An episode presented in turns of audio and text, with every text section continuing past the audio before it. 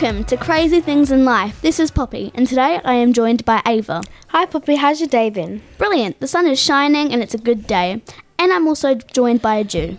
Hi everyone, hope you're all having a good day. We've got lots to talk about today, including a unicorn, a cat, and a hamster. Oh goodness, where could this all be going? But first, did you hear about the hamster that defied gravity and travelled to space? You're listening to Crazy Things in Life.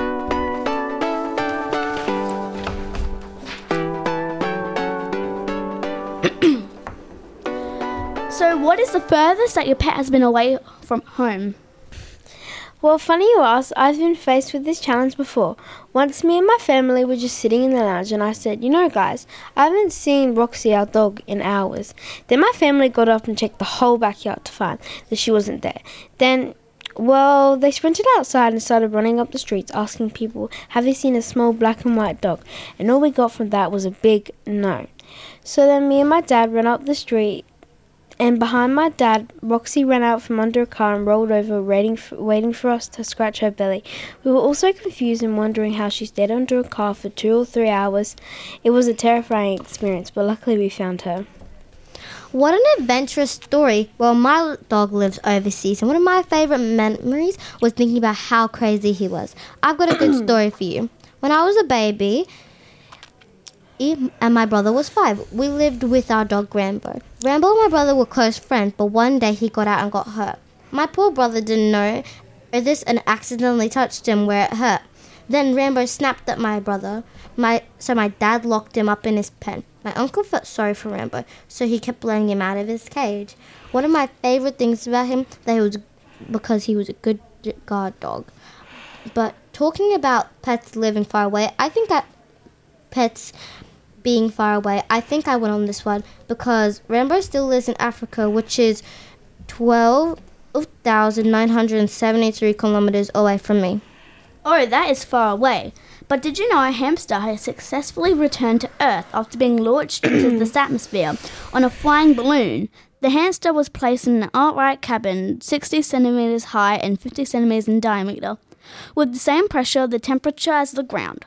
One of the photographs showed the rodent looking wistfully out the window while 12 kilometers above the earth. A camera installed inside the cabin showed the animal snoozing comfortably during a gradual, gradual ascent, manned space tra- travel to the masses. And the experiment was designed to give would be consumers confidence. Further, further test flights to the altitude of 50, 25 kilometers are, are planned. And at this height, people would be able to see the curve of the earth. Running in a wheel may seem a little underwhelming for a hamster now that it's got its taste for heights. How hard would it be if you could not find Roxy, but you saw her in space, Ava? That would be a nightmare. Imagine me looking in a telescope and seeing my dog in space. That would be crazy. We've got lots more, including a girl who convinced a council to let her have a unicorn, and a crazy cat that caused chaos at an airport. You're listening to Crazy Things in Life.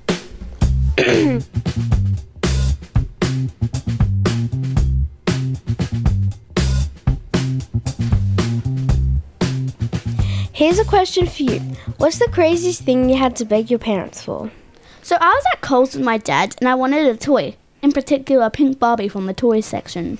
And well, my dad said no. So I did what any four year old would do and had a little tanty. While my dad was pulling me to the checkout, old lady came up to me and said, You're not a very good girl, are you?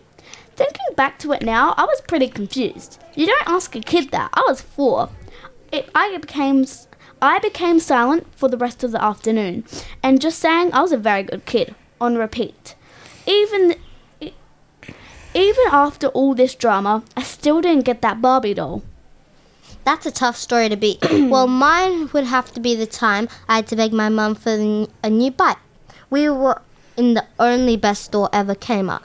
When I saw this really cool bike and it was my size, I remembered my mum said she'd buy me a bike, but she hadn't done it yet. So I kept asking and asking and asking until she he gave in. She also bought my little brother a kid quad bike.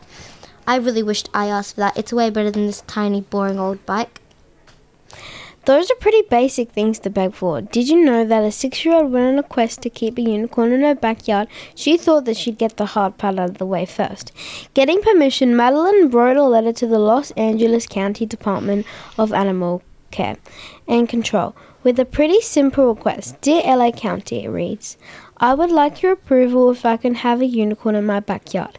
If I can find one, please send me a letter, in response.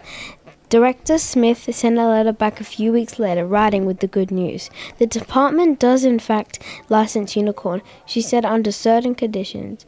Those include polishing the unicorn's hoard at least once a month with a soft cloth, feeding it watermelon, one of its favorite treats, at least once a week, covering it with only sparkles and giving it regular access to sunlight, moonbeams, and rainbows. Confident Madeline would meet these five rules Smith also gave her a pre approved u- unicorn license for exclusive future pet in the forms of a certificate on pink paper with a script, as well as a heart shaped tag engraved with the words perm- perm- permanent unicorn license. And because unicorns are very indeed rare to very rare to find, the department is also giving Madeline a plush unicorn wearing the tag, of course. The, to keep her company during the search.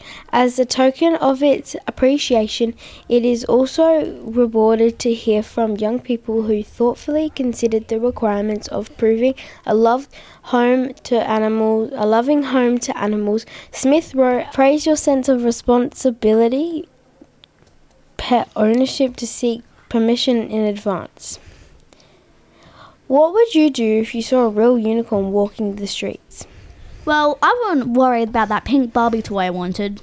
Well, I wouldn't need to ride a bike if I had a flying unicorn, so uh, I would find out how to get one. We've got lots more coming up, including a strange cat who got away from it, their owner's sight and went to the airport. Looks like he was searching for a first class seat. You're listening to Crazy Things in Life.